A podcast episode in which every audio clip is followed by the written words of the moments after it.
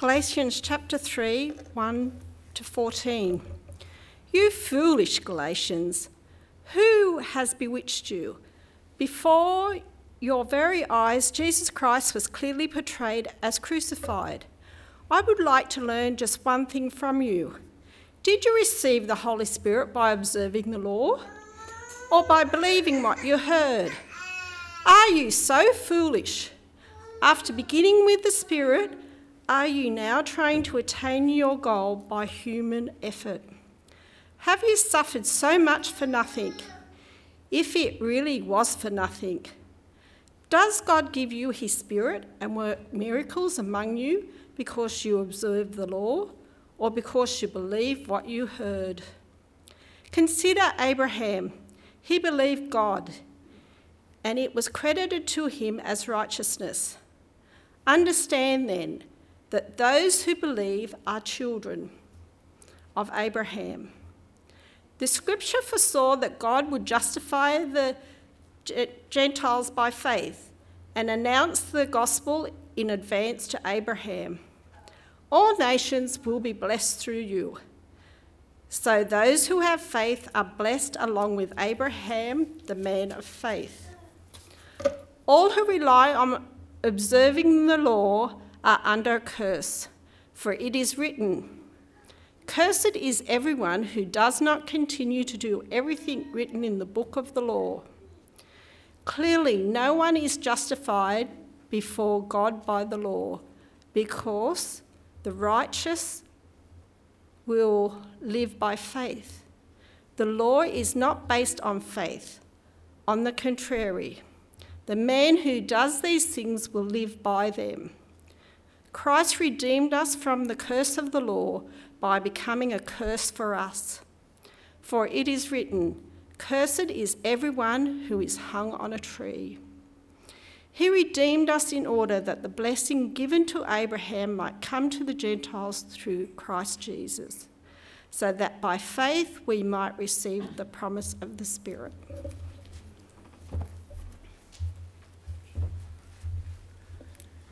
Thank you, Shirley. So well read.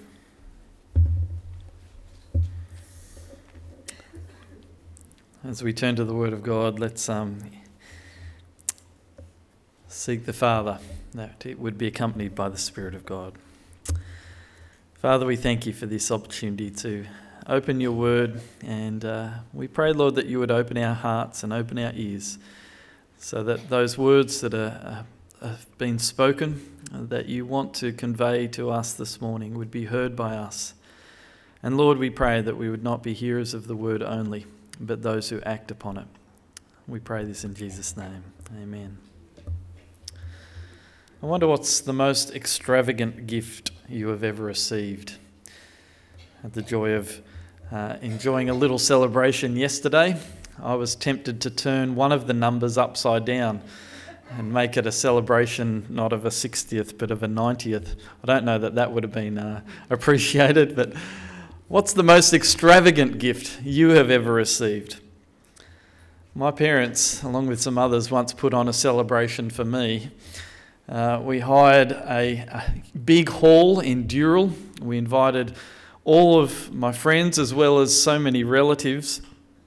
We uh, even hired caterers so that uh, no one would have to slave in the kitchen and no one would miss out. And uh, well, I think it's the only time uh, for a party that I've done this, but we hired cars so that the special guests would turn up in Rolls Royces. Um, and after that, book some accommodation uh, so that a couple of the people who attended that party uh, could go and enjoy a little holiday together afterwards. Was it a birthday party? No, it was my wedding day.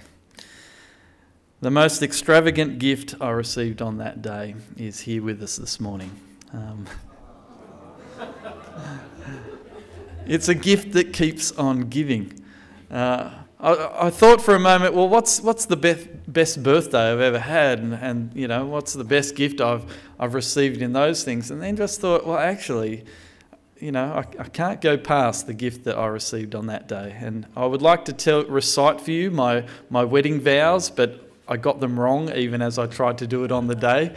Um, but I know contained within them that within my vows I thanked God for this most precious gift that I had received in Alison, my wife. Today we're celebrating what an extravagant gift we have received from God, so that we might not forget, first and foremost, that it is a gift. But in celebrating this gift, I think we also need to celebrate the giver of the gift and the gift itself. And the gift that Paul is pointing his readers to is the gift of the Spirit. It's not anything they have earned or have, or have deserved, but as they have accepted salvation through Jesus' death and his shed blood, now they are recipients of the gift of the Spirit. And just like my wife, it's a gift that keeps on giving. O foolish Galatians, who has bewitched you? It was before your very eyes that Jesus was publicly portrayed as crucified. Uh, a few commentators have enjoyed referring to J.B. Phillips' translation of the scriptures. Has anyone got it here this morning? Verse three, uh, chapter 3 in, in his translation says, My dear idiots, or something to that effect. Oh no, he says, Oh, you dear idiots of Galatia. Uh, but, you know, you dear idiots. Um, the word, I mean, in, in my Bible, in many Bibles, it's you foolish Galatians, you, you fools. And, and that's, that's true to the, the nature of the word uh, that Paul would have used. Uh, you foolish, ignorant people. Uh, or if you're growing up in, in my household, uh, I think the, the term was something like you silly duffer. Uh, you know, how did you make such a mistake? Uh, how is it that you are now beginning to think the things that you're thinking? Who has, who has bewitched you, he says. In, in, the Greeks had this, this fear of, of the evil eye. Uh, if you look at the way that Paul writes his letter and, and how he wishes people to continue in the grace of God and those sorts of things, it's very similar to any other letter that was written in those days. And, and even, I guess, the, the non religious letters would have references to things like, um, I, I hope that the evil eye does not look upon you. It was this fairly common fear among people. And, and Paul kind of refers to it here. Who has bewitched you? Uh, who has cast this evil eye on you? That you've gone from, from understanding the truth to beginning to, to accept this new gospel that, that's being preached, or beginning to accept, as we've looked at in the last few weeks, the, the burden of keeping the law. What have your eyes seen? Oh, sorry, the evil eye.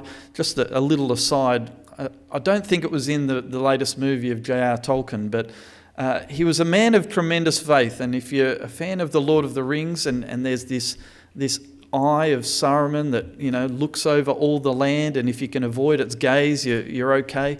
It's, that kind of imagery, I think, has has been borrowed out of, of what the Greeks learnt and, and what Paul has described here. But he says, it's like you've been, you know, this evil eye has been cast upon you and, and now you're, you're going crazy ways. But I want to focus on what your eyes have seen.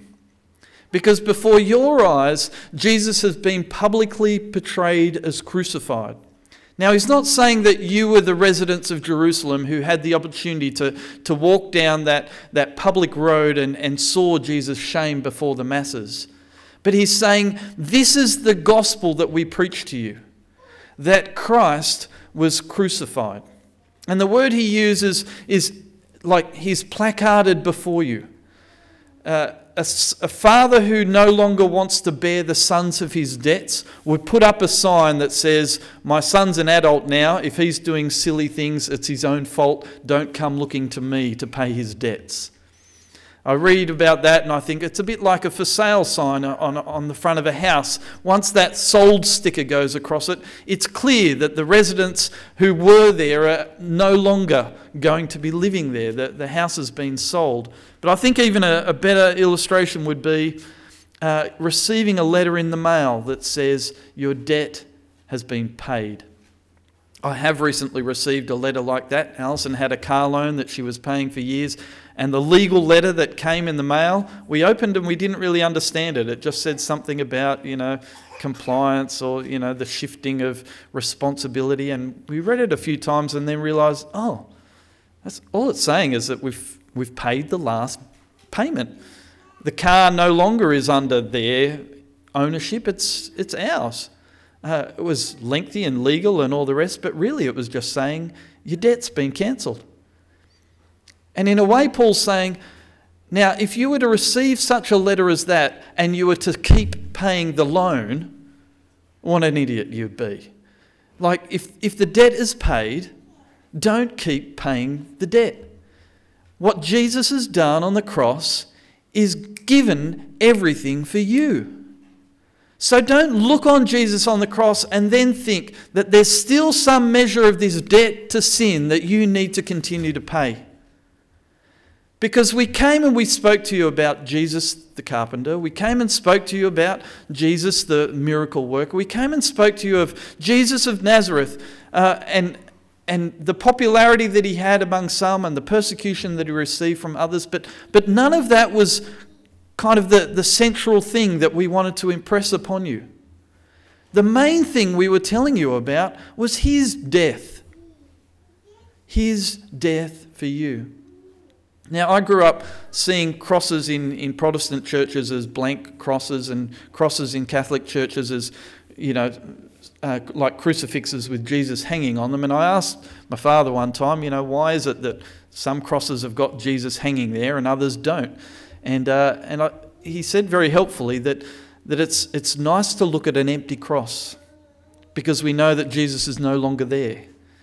His death was, was a part of the work, but, but now he has been placed in the grave and, and he has been raised to life again. The, the cross is empty. And I think that's a beautiful explanation. But in a way, Paul is pointing the Galatians back to the picture of Jesus on the cross. Never forget it's not just the cross that we worship, but it's the man who hung on that cross that we worship. That is the gift.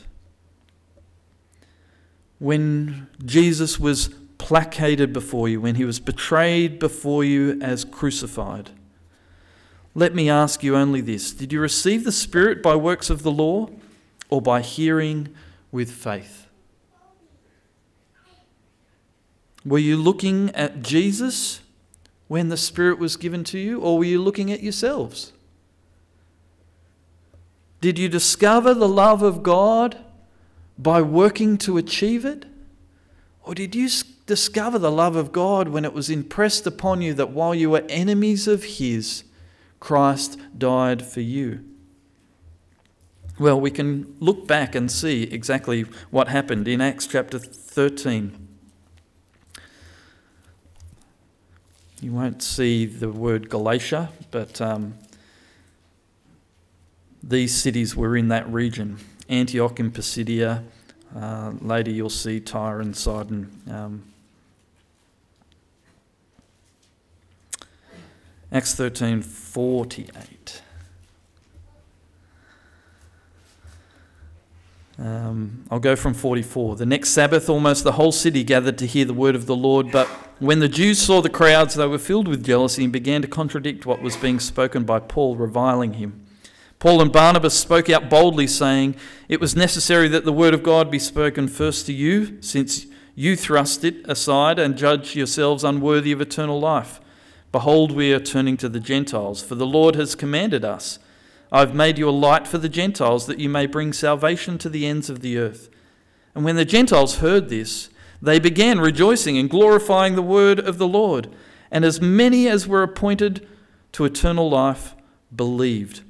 And the word of God was spreading throughout the whole region. Paul and Barnabas were preaching Jesus, whom was crucified, preaching to the Jews and to the Gentiles. When the Jews rejected the message, the Gentiles received it. How does it say? When they heard, they began rejoicing glorifying the word of the Lord. That's all it was a word that they heard, and as many who were appointed believed. Paul's saying, You're no longer excited about what he's done. You're concerned about what you should be doing. But remember, right at the very beginning, you heard the word and you believed it. And then you received it. So, are you so foolish? Having begun by the Spirit, are you now being perfected by the flesh?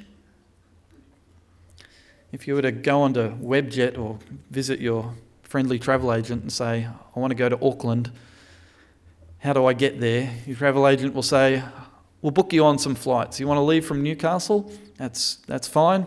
You'll probably go through Brisbane on the way. Um, and you'll go, that sounds like a, a grand idea to me. So you book your flights, you jump on the plane in Newcastle, parking there's cheap and all the rest of it. You get to Brisbane and then you get off the plane, and rather than get on the next plane with all the other passengers, you go, I'll see you there. I want to stretch my legs a bit. I'll just walk the rest of the way. The flight's begun, you're on board, you've paid your tickets, everything else is, is set. And somewhere along the way, you go, it's been nice travelling with you. I'm going to continue that same direction that we set out with, but, but from now on, I want to do it under my own steam. That's what Paul's saying. You've begun this work of faith. Let's continue that work of faith. Let's not get on the plane and think by our own efforts we can make it from here. It's only a little walk across the ditch after all. You might have a better chance of doing that than the Wallabies would of beating the All Blacks at Eden Park. But uh, it's really an impossible endeavour, isn't it? Consider how you have begun. This is how God wants you to continue.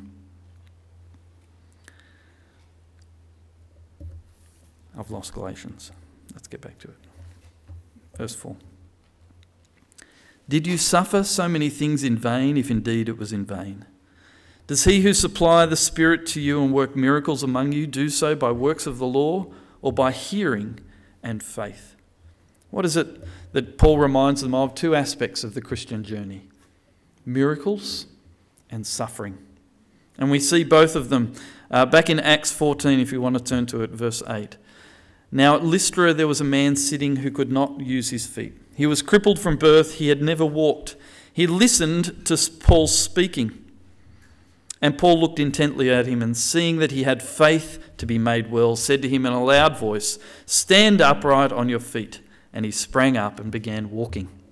Miracles done in Lystra in the region of Galatia by people who heard what Paul was saying and believed, and so through faith saw miracles performed among them.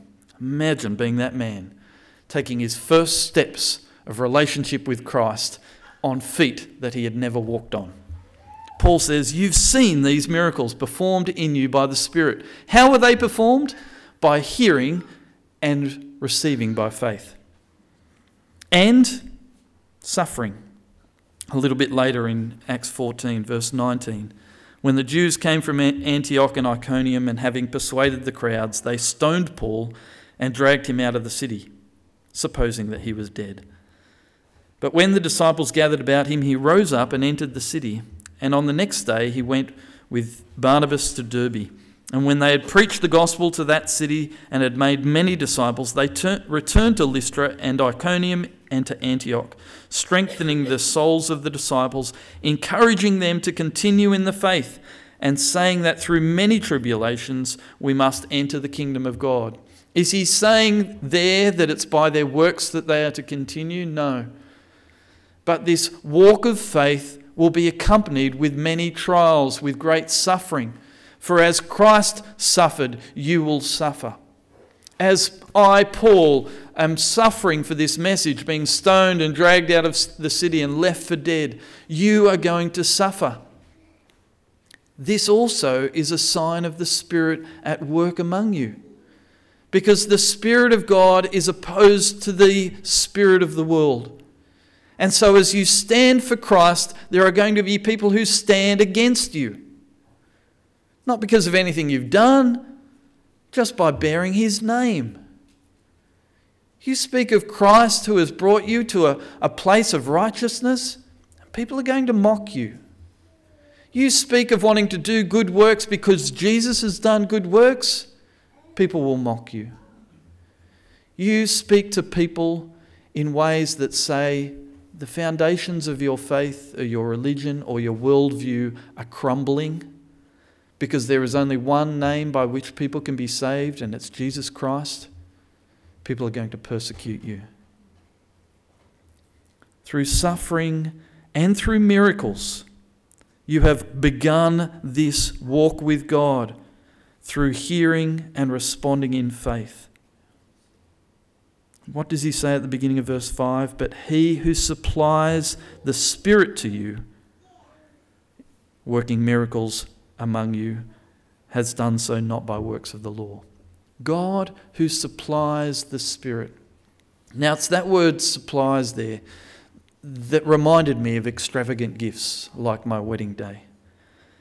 Because it's that word that gets used when, when, when the, the, the local play comes into town, and mum and dad are putting one on at Halliday Shores this afternoon too, if you want to come and see the Pirates of Penzance. Um, when, when the local playwrights would come into the, the town and, and put on their performance, they would employ a chorus of singers. But playwrights, they were either poor or cheap, um, they would ask for the residents of the city to pay for the chorus. And a few of the rich local citizens would do that. Uh, they would become those who would sponsor the chorus.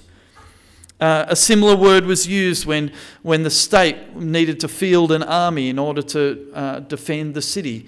There would be people who would pay uh, money to the state in order to finance the standing army so that they could uh, act on their behalf. Similar word. Similar word when a husband commits to love and support his wife. He supplies Paul uses this word to say, talk about how God supplies the Spirit to us. He wants to generously and extravagantly supply the, the singing chorus who backs up the act on stage. He wants to pay for the army that, that defends the city. He wants to give to the bride all that she deserves a loving and faithful hu- husband to give. This is the sort of love that Paul sees that God has for us an extravagant, abundant, generous love. And even in these illustrations, we can't begin to, to grasp how great is God's love for us or how wonderful is this Spirit whom He gives to us. He supplies the Spirit to us, not because of anything we've done, but just because we've heard and received in faith. Just like Abraham, he says. Abraham believed God and it was counted to him as righteousness. Genesis 15 reminds us of that story. You've got to go right back to the very beginning to see that right from the very beginning, this has been God's plan.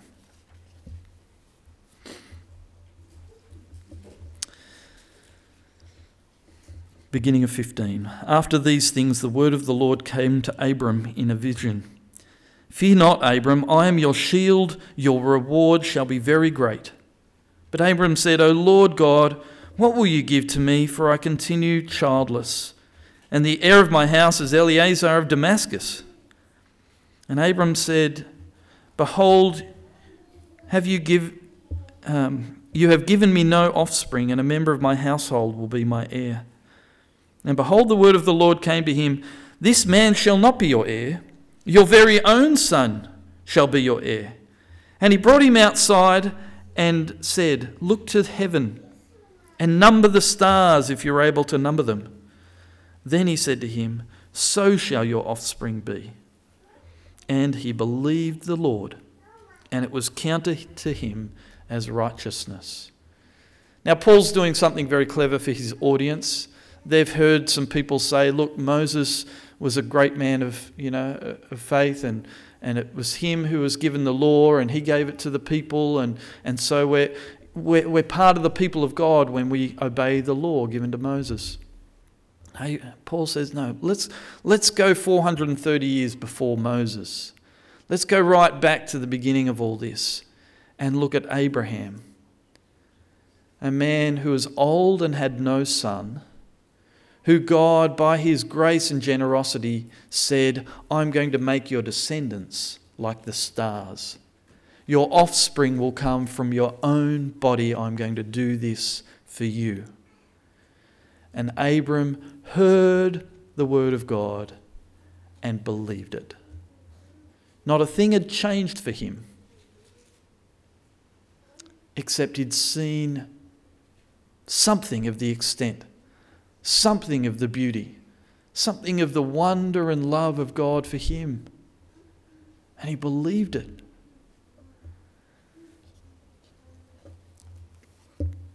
There's a song that I sang as a child and I've taught to other kids in my time. You probably know it too. Father Abraham had many sons, many sons had father. You know, as a kid, I, I loved that song and I tried to work it out after, you know, as I was growing in my understanding of how the world works. How am I one of Abraham's sons? And I think I kind of determined that, well, if Adam and Eve we're like you know the the first people, and we're all from Adam and Eve. Um, well, then maybe like we're all you know, from the family of Noah and from the family of Abraham. And, you know, I kind of gene- genealogically kind of tried to work out, well, maybe everyone somehow traces their lineage back to Abraham, but it's not true. The Jews, you know, will seek to do that. But Paul's he's not speaking to Jews. But he is speaking about their father, Abraham, because they are children of God like Abraham was a child of God. If, like Abraham, they hear the promise of God and by faith believe it. If you hear the word of God and by faith believe it, well, then you are like a child of Abraham. And actually, you are in a spiritual sense because God becomes your father. But Abraham, in terms of Paul's argument, is a wonderful example. In terms of who we look at, is also a wonderful example. Because imagine having such a promise and just believing it, and knowing God's heart for you and his plan for your life is something far greater than you could ever accept. And Paul's point is he received it 430 years before the law was ever given. 14 years, I think, before he was ever circumcised. His faith was counted to him as righteousness.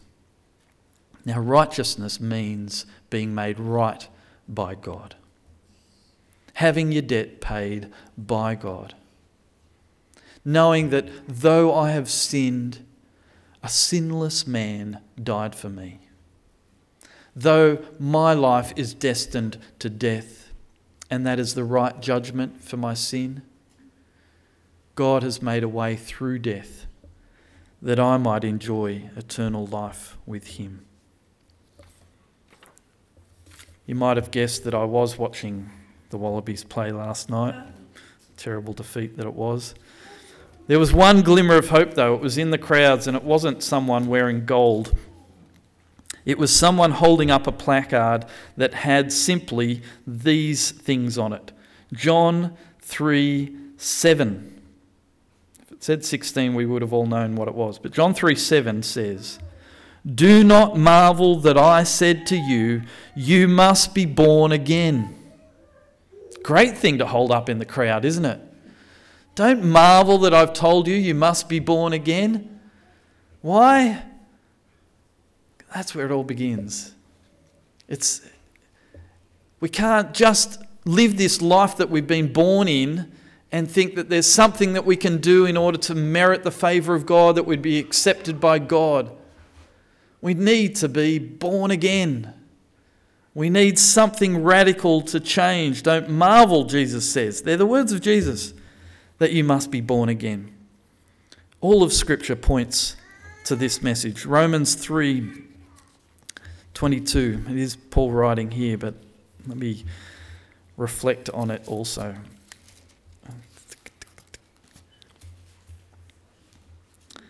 Now the righteousness of God has been manifested apart from the law. Although the law and the prophets bear witness to it, the righteousness of God through faith in Jesus Christ for all who believe. For there is no distinction, for all have sinned and fall short of the glory of God and are justified by his grace as a gift through the redemption that is in Christ Jesus.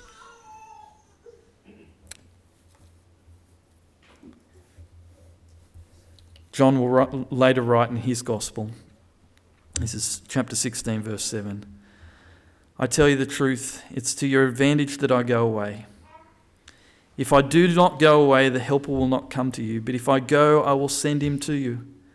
And when he comes, he will convict the world concerning sin and righteousness and judgment. Concerning sin, because they do not believe in me. Concerning righteousness, because I go to the Father, and you'll see me no more. Concerning judgment, because the ruler of this world is judged.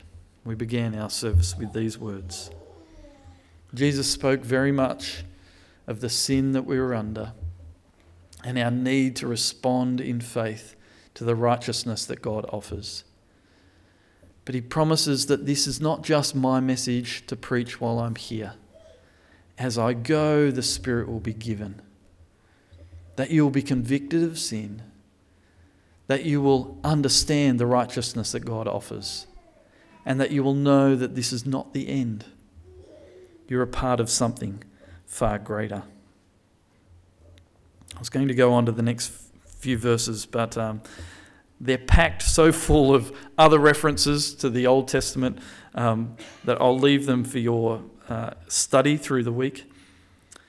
Um, but let me just ask this Are you seeking the righteousness of God through the keeping of the Ten Commandments.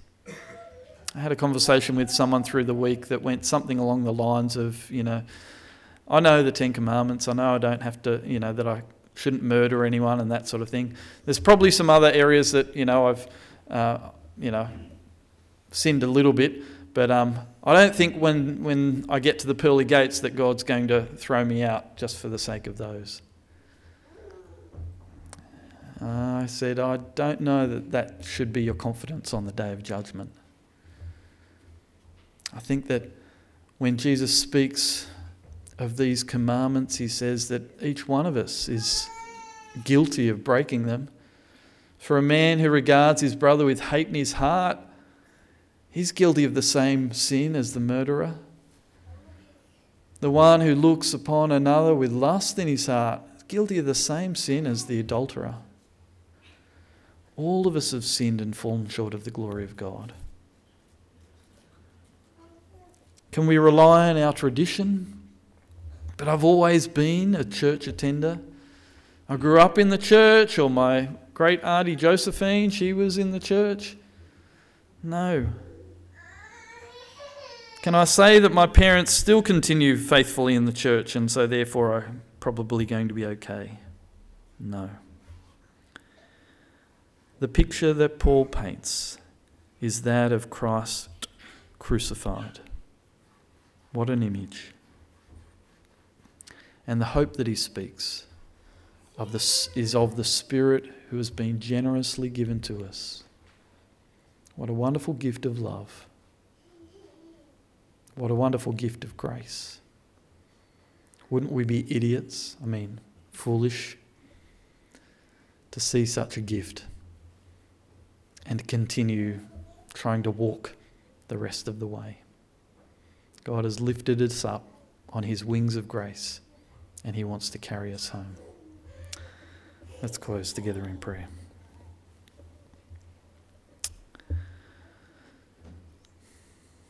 Father, I thank you that right through history you've been calling men and women, boys and girls, to put their faith and their confidence in you. Lord, we recognize that even this, this uh, acceptance of, of faith is, is a gift. And so we want to thank you, Lord, for your generosity and your love to us. And Lord, we pray that we would not be those who seek to add more to it and so rob this wonderful message from others and even lose sight of it ourselves. But Lord, we want to be those who see what's, what a wonderful gift it is to be able to walk on feet that have never walked, or to live a life that we've never known, or to have fellowship with the Spirit who reveals to us the righteousness of God. Use us as messengers of this gospel of grace, this message of hope, this gift of love. Be glorified in our lives and through our actions, we pray. In Jesus' name, amen.